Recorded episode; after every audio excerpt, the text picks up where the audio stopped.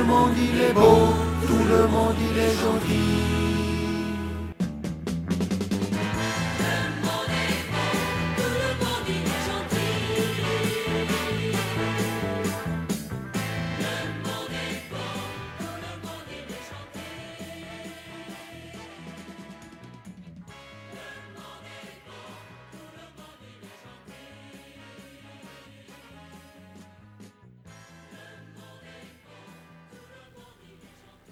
Bonjour tout le monde.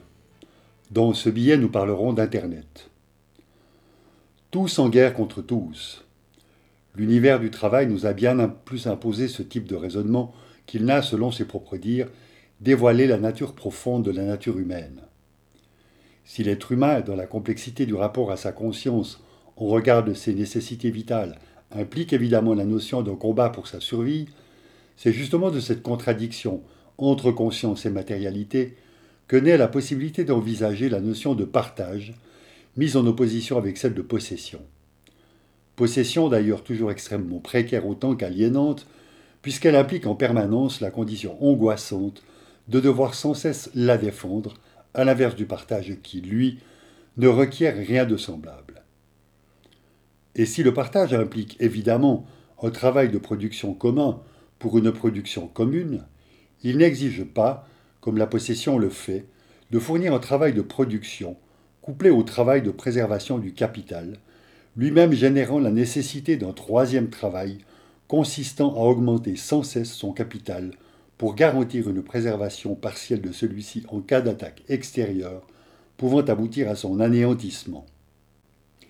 C'est le danger extérieur qui caractérise ce type de fonctionnement qui, d'ailleurs, pousse nos sociétés toujours plus avant vers cette logique que le partage peut, sous condition d'être respecté, éviter. Mais, et là est le problème, que devient la perception du partage dans une structure sociale où l'individualisation pratiquée à outrance pousse à toujours plus d'isolement, y compris dans le monde du travail, et où le partage se résume de plus en plus à celui pratiqué avec ses proches. Car, ne nous y trompons pas, le prétendu, le prétendu partage effectué par le monde numérique s'y résume à celui des opinions qui, eux, n'ont qu'un très faible impact, pour ne pas dire nul, en ce qui concerne le partage universel dans ce qui se trouve dans nos assiettes et dans nos appartements. Mais le propos ici ne sera pas d'épiloguer sur cette notion certes vaste et complexe. Il n'est là que pour rappeler le fait que le numérique se prévaut de rendre possible l'égalité. À l'opposé de ceci, il a également largement favorisé la notion évoquée auparavant de guerre de tous contre tous. Car c'est ce monde-là qui a permis l'explosion des comportements délétères dans le cadre du travail, poussant la logique de méritocratie au plus haut degré de l'asservissement. À la machine d'une part, et d'autre part, au système de contrôle, de délation, de surveillance et d'auto-évaluation déjà observables auparavant. Dès lors, nos comportements répondent aux exigences des machines bien plus que nous maîtrisons les machines. Mais les machines n'ont pas d'exigences. Elles n'ont que celles d'autres programmes dans leur fonctionnement. À ce point, il faut bien considérer que la prétendue neutralité des machines n'est qu'un postulat propre à provoquer l'hilarité la plus franche et la plus légitime. Car si l'horizontalité a bousculé les hiérarchies existant dans le monde du travail, cela n'empêche en rien qu'à une extrémité originelle de cet horizon, voire tout au long de la chaîne horizontale des relais, se reproduit le discours de l'obéissance aux injonctions qui ne profitent évidemment pas à tous de la même manière. Cette horizontalité-là n'existe que pour profiter à ceux qui la produisent et la régénèrent, en vue de maintenir les profits qu'eux seuls peuvent en tirer. Et ces organisateurs d'horizontalité sont en réalité les propriétaires de cette puissance d'organisation sociale et dont eux seuls tirent des profits de plus en plus colossaux. Mais le plus gros, le plus gros problème, c'est qu'ils ne font pas que cela. Car en imposant une vision de l'existence de plus en plus restrictive et dont l'horizon ne doit se résumer que de celui de la soumission aux machines, présentée dès lors en tant qu'unique progrès possible, il divise la société en deux groupes de plus en plus hostiles.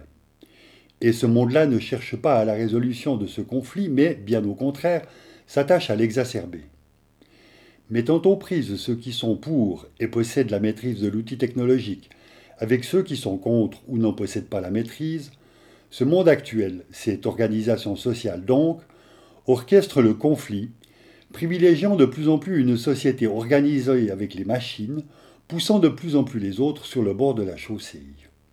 Avec, corrélativement et n'en doutons pas, un jugement de ces derniers à l'emporte-pièce, les qualifiant tour à tour d'incapables, de fainéants ou de profiteurs, comme il est désormais de coutume de procéder dans les milieux politiques, pour procéder à l'épuration sociale que les puissances économiques et publiques exigent pour leur profit. Vendre, vendre, vendre, rien n'a changé, si ce n'est l'ampleur du phénomène qui s'insinue ainsi au plus profond de nos possibilités d'existence.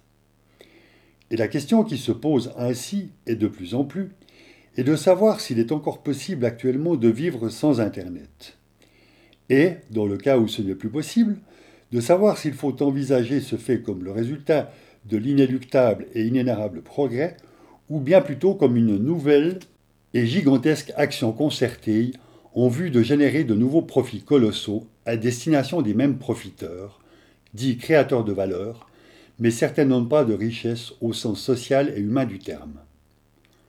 Mais en dehors de ce questionnement ou le fait de savoir si cette évolution est souhaitable ou non et qui divise, il en est une autre, indivisible, et qu'il faut également considérer. C'est la question des coûts de cette nouvelle orientation sociale et de ceux qui auront à emporter le fardeau. L'histoire courte peut donner quelques enseignements sur ce sujet.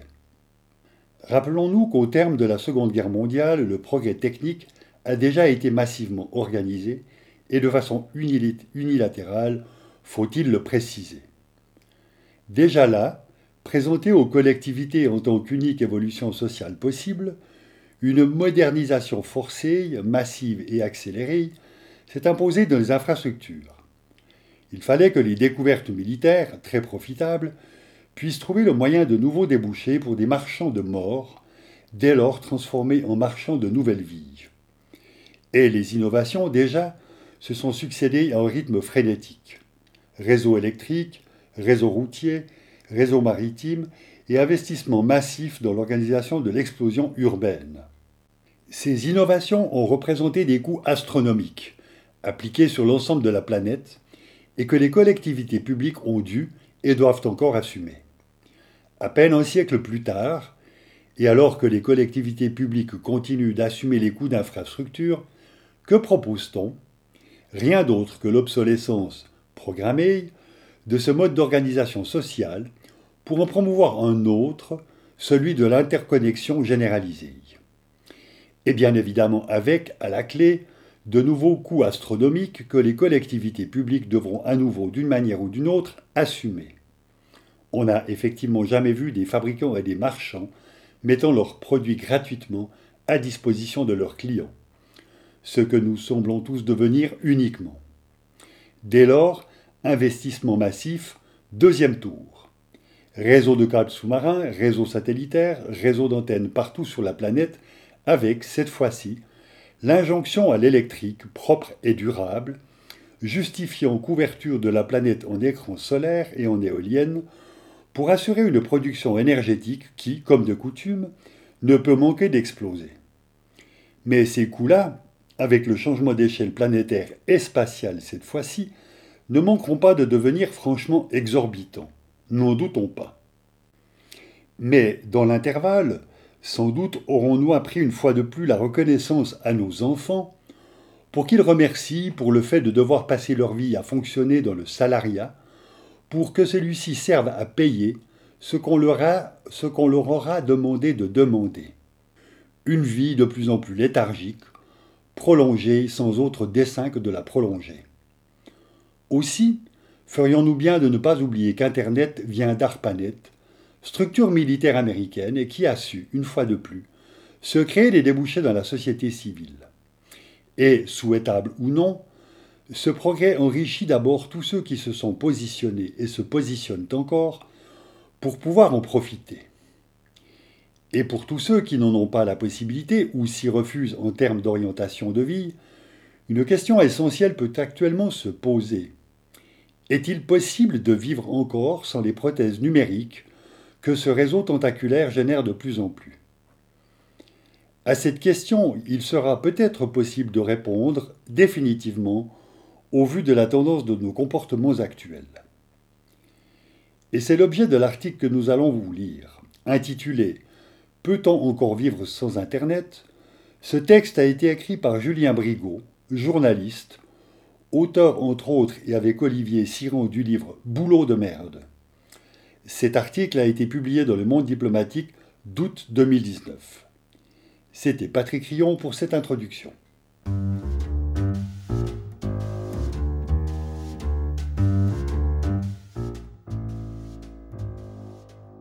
Sera-t-on bientôt contraint de faire scanner son téléphone portable ou d'utiliser Internet pour prendre le métro, le train, l'avion, faire ses courses ou payer ses impôts? Pas de problème, nous explique-t-on. C'est plus commode et tout le monde s'habitue. Or, justement, beaucoup de gens ne s'y font pas. Des champs de pommes de terre et de lin, le clocher d'une église gothique et au loin la frontière belge, ses couvoirs géants et ses vendeurs de tabac, d'essence et de pralines. Nous sommes à Hondschoote, une commune de 4000 habitants dans le département du Nord. Au croisement des deux routes principales s'élève la maison de service au public, MCAP, un bâtiment sans âme où deux fonctionnaires accueillent les habitants des environs, trop éloignés des agences publiques situées 20 km plus loin, à Dunkerque. Il est 11 heures, ce 9 mai 2019, quand Madame Marie-Claude Clarisse, 65 ans, pousse la porte de la MSAP, deux gros dossiers sous le bras. J'ai toujours fait mes papiers comme il faut toute ma vie. Mais là, j'ai l'impression qu'on est bête, qu'on est idiot. Ils ont tout mis obligatoirement sur Internet. Dans cet ex.com, devenu Point Relais Service puis MSAP, avant de devenir bientôt une des 2000 maisons France Service, les déboutés du numérique affluent. Nombre de démarches qu'ils faisaient autrefois naturellement leur sont devenues tout simplement impossibles. La dématérialisation complique le quotidien de bien des habitants de cette région agricole. Madame Clarisse, robe flamante et joues rouges, en bout de colère. Pour cette retraitée des services, immobilier, vente, animation, la déclaration des revenus sur Internet est un cauchemar. Dans mon village, on n'est pas au bout du monde, mais on est en bout de ligne. Internet n'a jamais vraiment bien fonctionné. Quand on appelle, ils disent sans cesse débrancher, brancher, débrancher. À la longue, j'en ai ras-le-bol. Je n'ai pas envie d'attraper encore plus de cheveux blancs. Madame Clarisse vit dans une zone d'ombre, l'une des sous-catégories des zones blanches, près de 541 communes en 2018. Elle fait partie des 12,8 millions de Français qui ne disposent pas de l'Internet à haut débit. Monsieur Christophe Riquet-Bouche, le fonctionnaire territorial qui la reçoit, se veut rassurant. Il lui demande son numéro fiscal et son mot de passe. Elle remue ses papiers, retourne ses dossiers, fouille partout. Je ne sais pas, répond-elle. Vous avez un compte Amélie? Il sert de passe-partout pour les sites des services publics, lui dit le fonctionnaire. Amélie, vous dites? Entre les mots de passe de son téléphone, de son ordinateur, de son courriel et tous les autres, Madame Clarisse est perdue. Ok, est-ce que votre adresse mail marche toujours? demande le fonctionnaire. Euh, bah oui, je suppose. Madame Clarisse ne se sert pas du courrier électronique. Elle préfère les lettres manuscrites et les rendez-vous en face à face. Je vous ai changé le code, lui annonce M. Riquet-Bouche. Vous allez en recevoir un nouveau sur votre mail. Pour découvrir ce nouveau sésame, Madame Clarisse devra demander de l'aide à sa belle-fille. Elle-même ne fait pas partie des 75% de Français qui possédaient un smartphone en 2018. Revenez avec ce code, lui enjoint M. Riquet-Bouche, et on en mettra un nouveau. Avec de la chance, le message d'impôt.gouvernement.fr n'atterrira pas dans sa boîte de courrier indésirable, un piège récurrent dont il prend soin de la prévenir. Les identifiants, les mots de passe, les captcha, qui sont des tests visuels permettant de différencier un humain d'un robot, les courriels de confirmation, rien de cela ne va de soi pour Madame Clarisse. On se croit bête, répète-t-elle, et puis on n'ose pas aller sur Internet, on abandonne souvent. C'est comme pour la banque, c'est tout le temps par Internet maintenant. Quand même, avoir un rendez-vous avec quelqu'un en chair et en os, je suis plus rassurée. On se demande ce qu'on a fait pour en arriver là.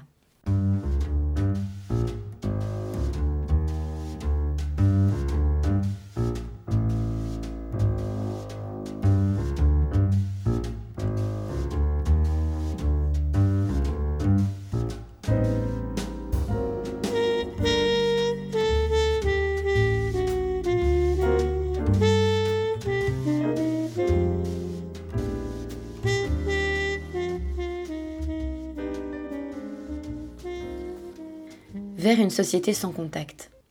En France, plus de 13 millions de personnes sont mal à l'aise avec Internet, soit 23% de la population de plus de 18 ans.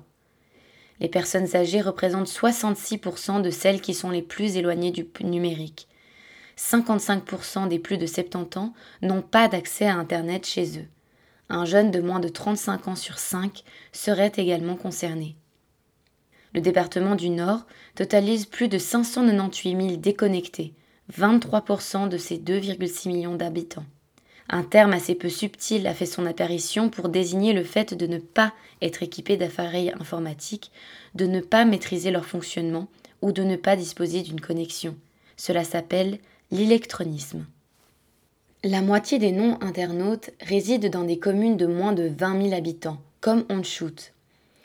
Ce ne sont pas tant les retraités qui souffrent d'électronisme que les quinquagénaires, remarque M. Riquet-Bouche. Les retraités cherchent à utiliser Internet, ne serait-ce que pour parler à leurs petits-enfants sur Skype. Ils sont moins hostiles car souvent ils y trouvent un réel intérêt et ont plus de temps libre pour naviguer. Des formations, les gens ne demandent que ça, mais ce n'est pas prévu. En septembre 2018, M. Mounir Majoubi, alors secrétaire d'État chargé du numérique, annonçait que l'État investirait de 75 à 100 millions d'euros sur plusieurs années pour former 13 millions de Français au numérique, au rythme d'un million et demi de personnes par an. Une goutte d'eau. Semaine après semaine, les se resserrent sur ces jamais connectés. Depuis novembre 2017, les démarches liées au permis de conduire ou à l'immatriculation des véhicules doivent impérativement être effectuées en ligne. Il en va de même pour l'inscription à Pôle emploi, à la caisse d'allocation familiale, la CAF, à la caisse primaire d'assurance maladie, la CPAM, ou à la caisse de retraite pour la souscription à Électricité de France, EDF, ou même pour les demandes de bourse d'étudiants. Pour la déclaration des revenus, les réfractaires bénéficient d'une dernière année de clémence. Qu'il s'agisse de réserver une table dans un restaurant ou une nuit dans un hôtel, d'acheter une place pour un spectacle ou une rencontre sportive, un ticket de cinéma ou un titre de transport, de prendre rendez-vous chez un médecin, de s'inscrire à un tournoi de tennis, d'effectuer une démarche administrative ou encore de scanner soi-même ses achats au supermarché, la dématérialisation s'étend jour après jour. En 2021 à Paris, les tickets de métro ne seront plus en carton, mais contenus dans une carte en plastique rechargeable ou en pixels sur les écrans de téléphone. Dès 2021, la carte vitale sera remplacée par une application mobile appelée APCV, tandis que de nombreux bureaux de la CPAM disparaissent, comme en Isère par exemple, où ils ferment les uns après les autres. Chaque semaine, une banque, une entreprise ou un service public annonce la création d'un système entièrement dématérialisé, tel le partenariat entre Apple et Pathé Gaumont pour les tickets de cinéma mi-2019. Une société sans contact se profile, avec des millions de citoyens confrontés de force à des écrans. Le président Emmanuel Macron l'a annoncé. D'ici à 2022, tous les services publics seront dématérialisés. Les économies sont prometteuses. Sachant qu'un citoyen effectue en moyenne six formalités par an, le calcul est simple.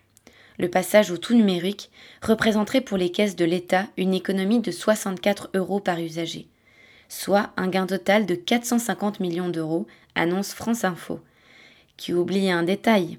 Plus de 9 milliards d'euros vont être déboursés pour parvenir à l'état numérique intégral.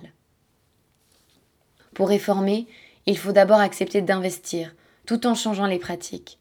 L'État ne doit pas avoir peur du changement, a déclaré M. Macron devant la Cour des comptes le 22 janvier 2018. On est dans une république de liberté, et en même temps, on a de moins en moins de choix, car tout est dématérialisé. Je n'ai jamais demandé ça.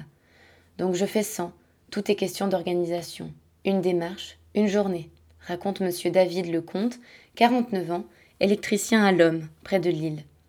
Pour cet intermittent du spectacle, le besoin d'Internet et de machines informatiques a été créé de toutes pièces. Il élimine progressivement les contacts humains tout en se parant de vertus écologiques. Alors que, jusqu'à preuve du contraire, le papier est recyclable à 90%, ce qui n'est pas le cas du matériel informatique. Ce régisseur n'a donc pas de compte Twitter pour révéler en temps réel à la planète entière qu'il préfère les topinambours aux salsifis, ou l'inverse, ni de compte Facebook pour liker à longueur de journée, ni de smartphone qui lui notifie le nombre de pas qu'il a fait dans la journée. Il n'a pas non plus d'ordinateur, ni de box Internet, ni d'adresse électronique. Le jour où Internet sera un vrai service public, gratuit et accessible à tous, je veux bien m'y mettre. En attendant, il fait tout à l'ancienne, achetant ses billets de train au guichet et se rendant directement dans les administrations pour ses démarches. Ce qui l'amène à vivre un certain nombre de situations complètement absurdes. J'ai eu un accident du travail récemment. Pôle emploi m'a demandé le relevé des indemnités versées par la sécurité sociale. Comme on est en ville, je me suis rendue directement à la Sécu. Ce n'est quand même pas difficile. Je leur ai demandé le papier. Pas de souci, m'a dit la dame derrière le guichet. Donnez-moi votre mail. Je lui ai dit que je n'en avais pas. Sidérée, l'agente l'informe qu'elle n'a pas le droit d'imprimer le formulaire, ni de l'envoyer directement à Pôle emploi. Elle en a référé à sa supérieure, qui a bien voulu se créer une fausse adresse électronique pour se le faire envoyer, l'imprimer et me le donner. Il a fallu deux heures de négociation sur place. Mais bon, il y a encore de l'humain.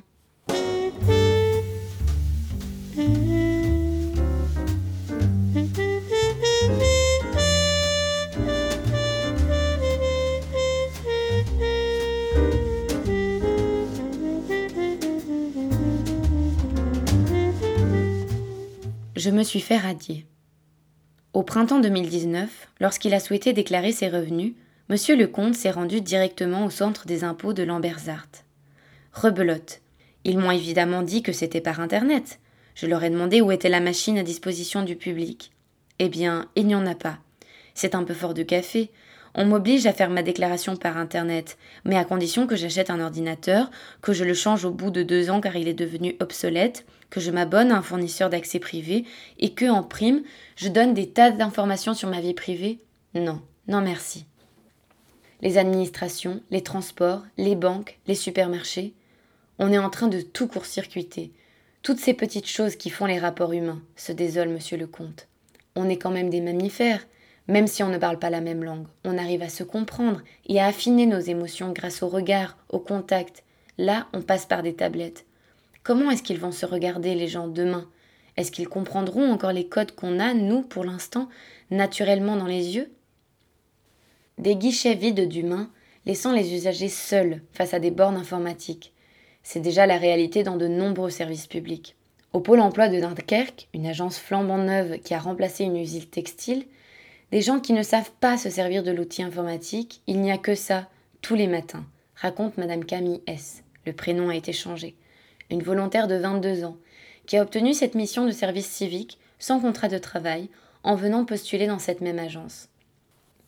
À défaut d'obtenir un emploi en bonne et due forme, elle a été recrutée pour un demi-SMIC, 28 heures par semaine, avec pour seule tâche de diriger les demandeurs d'emploi vers les écrans. On n'a absolument pas le droit de faire les démarches à leur place, alors qu'ils viennent chercher du boulot et que beaucoup ne savent pas se servir de l'ordinateur. Souvent, on est bien obligé de le faire quand même. Ce 2 mai 2019, à côté du poste informatique où nous avons élu domicile pour la matinée, un homme tremble en remplissant son formulaire de réinscription à Pôle emploi. Je me suis fait radier parce que j'avais oublié de m'actualiser, souffle monsieur Teddy N, un jeune homme obligé d'en passer par l'étape de réinscription sur ordinateur. Sinon, il me tape 100 balles sur mon RSA, soit le revenu de solidarité active. On se croirait dans le film de Ken Loach, moi, Daniel Blake, sorti en 2016.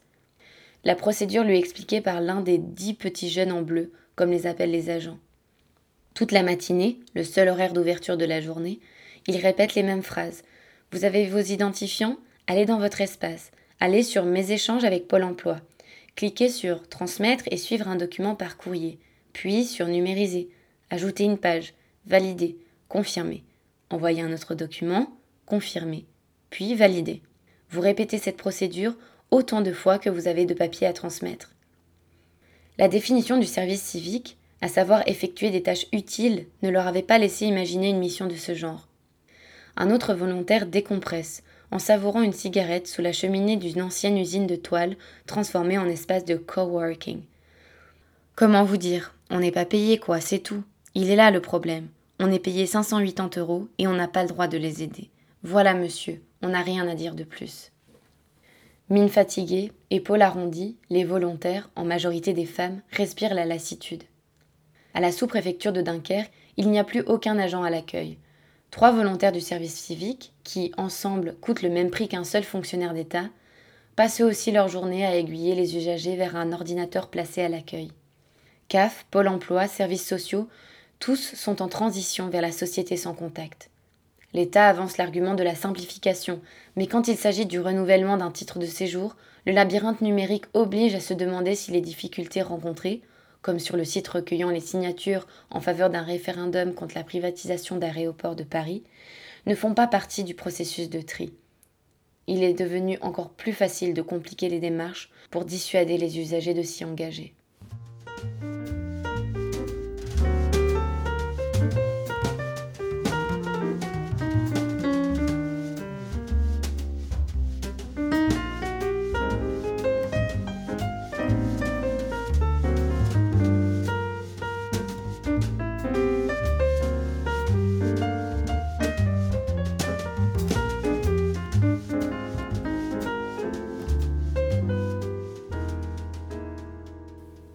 L'iceberg du non-recours au droit.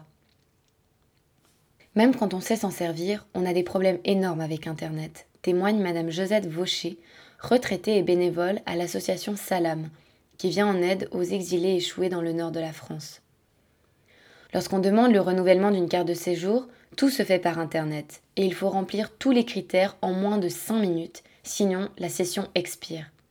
Ensuite, si les exilés parviennent à s'inscrire pour un rendez-vous deux, trois, voire six mois plus tard, ils reçoivent un mail auquel ils doivent obligatoirement répondre dans les 15 minutes. Sinon, tout est annulé.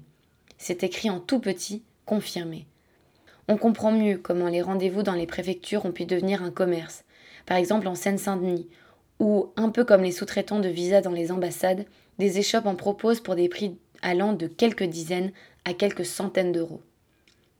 On a bien galéré, se souvient Madame Annie Vandeval, 62 ans, qui parle d'enfer et ne cache pas ses larmes. Retrouver les fiches de paye, contacter les anciens employeurs, scanner, envoyer sur les plateformes, appeler, sans cesse rappeler. On demande de l'aide une fois, deux fois, et puis on en a assez de toujours appeler au secours pour se servir de ces machins. Je le dis carrément, je n'ai pas envie d'aller dans Internet. Cette femme qui a travaillé toute sa vie comme nettoyeuse d'habitation à loyer modéré s'est retrouvée sans ressources pendant plusieurs mois. J'ai dû vivre deux mois avec quelques dizaines d'euros. Ça a été la dégringolade, explique-t-elle, en évoquant la suppression soudaine des 500 et quelques euros de son allocation spécifique de solidarité. Quasi son seul revenu. Elle s'est alors dirigée vers la CAF pour obtenir le RSA. Là-bas, ils m'ont dit qu'il fallait tout faire par Internet. J'ai paniqué. Personne ne pouvait m'aider. Ils m'ont donné une petite carte avec une adresse et je suis arrivée ici.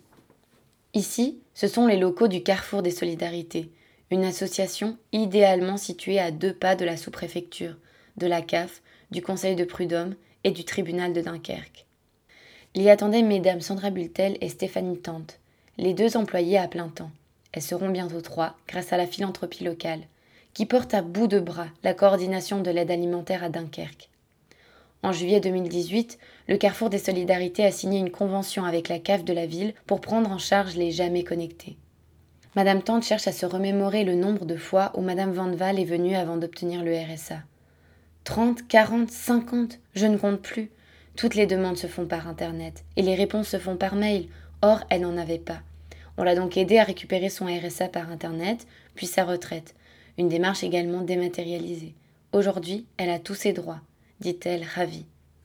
Madame Vandeval, qui regarde avec fatalisme son livret confidentiel, un petit cahier offert par l'association pour permettre aux usagers déconnectés de sauvegarder sur papier les mots de passe importants, incarne ces millions de Français qui, en pré-retraite ou jeunes retraités, prennent en pleine figure le passage au tout numérique.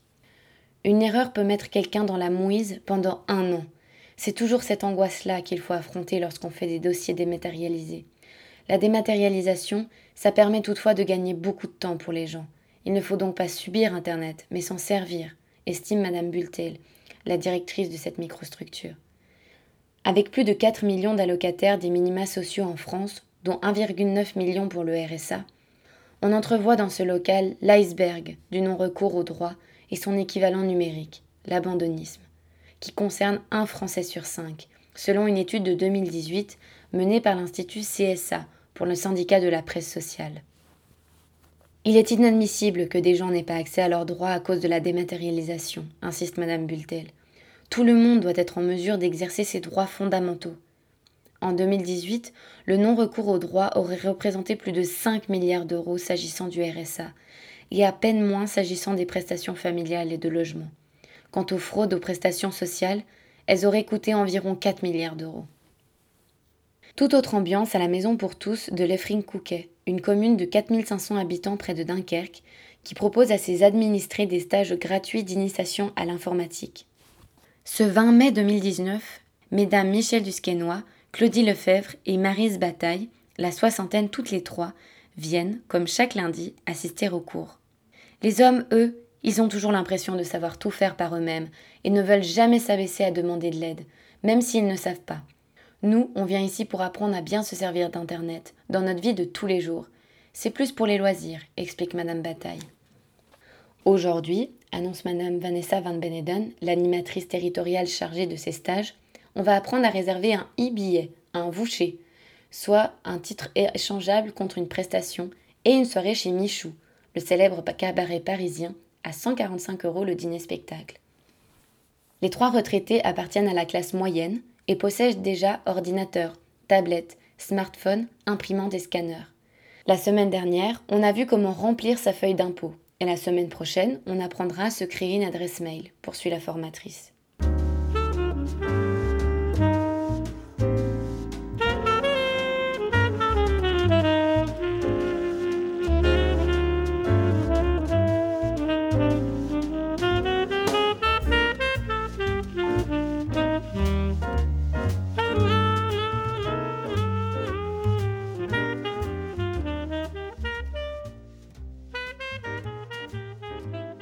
Les gens sont paumés.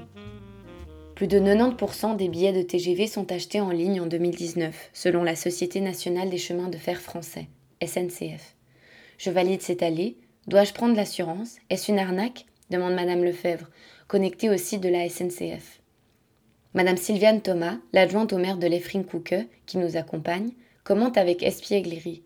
Celui qui essaye de vous vendre cette assurance à 12 euros ne va pas vous dire que c'est une arnaque. Madame Dusquesnois s'interroge à voix haute. Et si on n'a pas de smartphone ou qu'il n'y a plus de batterie dans le train, comment on fait? Pas de réponse. Entre les billets non remboursables, les tarifs variables et autres surprises, Madame Van Beneden n'a qu'un conseil. Il faut être vigilant. Deuxième exercice, le voucher. Regardez bien les avis des gens, conseille la formatrice. Une fenêtre s'affiche sur l'écran de Madame Bataille. Attention, plusieurs personnes voient cette page en ce moment. La formatrice réagit. Ne vous faites pas avoir. Ça, c'est pour que vous achetiez sur une pulsion. Ouvrez plutôt une fenêtre de navigation privée. C'est quoi demandent en chœur les trois stagiaires. C'est pour éviter les cookies. Pour l'avoir appris en début de stage, les trois retraités savent que les cookies ne sont pas des biscuits, mais des fichiers traceurs, qui permettent par exemple aux sites marchands d'augmenter les prix quand un internaute revisite une même page. Les prix changent si ils repèrent que vous êtes déjà venu, d'où la navigation privée, explique Madame Van Beneden. À côté de nous, Madame Thomas confie Les gens de notre génération sont paumés. Moi, j'ai travaillé 43 ans à la sécurité sociale. Le site amélie.fr, je n'y arrive toujours pas. C'est trop compliqué. Et il n'y a plus le choix. Pareil pour les factures d'électricité. À Dunkerque, il n'y a plus d'agence EDF. Pour discuter avec un agent de votre compte d'électricité, il faut appeler un numéro qui est payant. Et Madame Bataille s'interroge. Nos enfants ne prennent plus le temps de nous expliquer. Ils n'ont aucune pédagogie et préfèrent le faire à notre place plutôt que de nous montrer. Moi, je pense surtout à ma mère, qui a 85 ans. Elle était cultivatrice et n'a jamais touché un ordinateur. Je fais tout pour elle. Dans 20 ans, si elle faut tout faire par Internet, est-ce que je ne serai pas aussi démunie qu'elle aujourd'hui? C'était Alexandra Vito pour la lecture de cet article. Tout le monde il est beau, tout le monde il est gentil.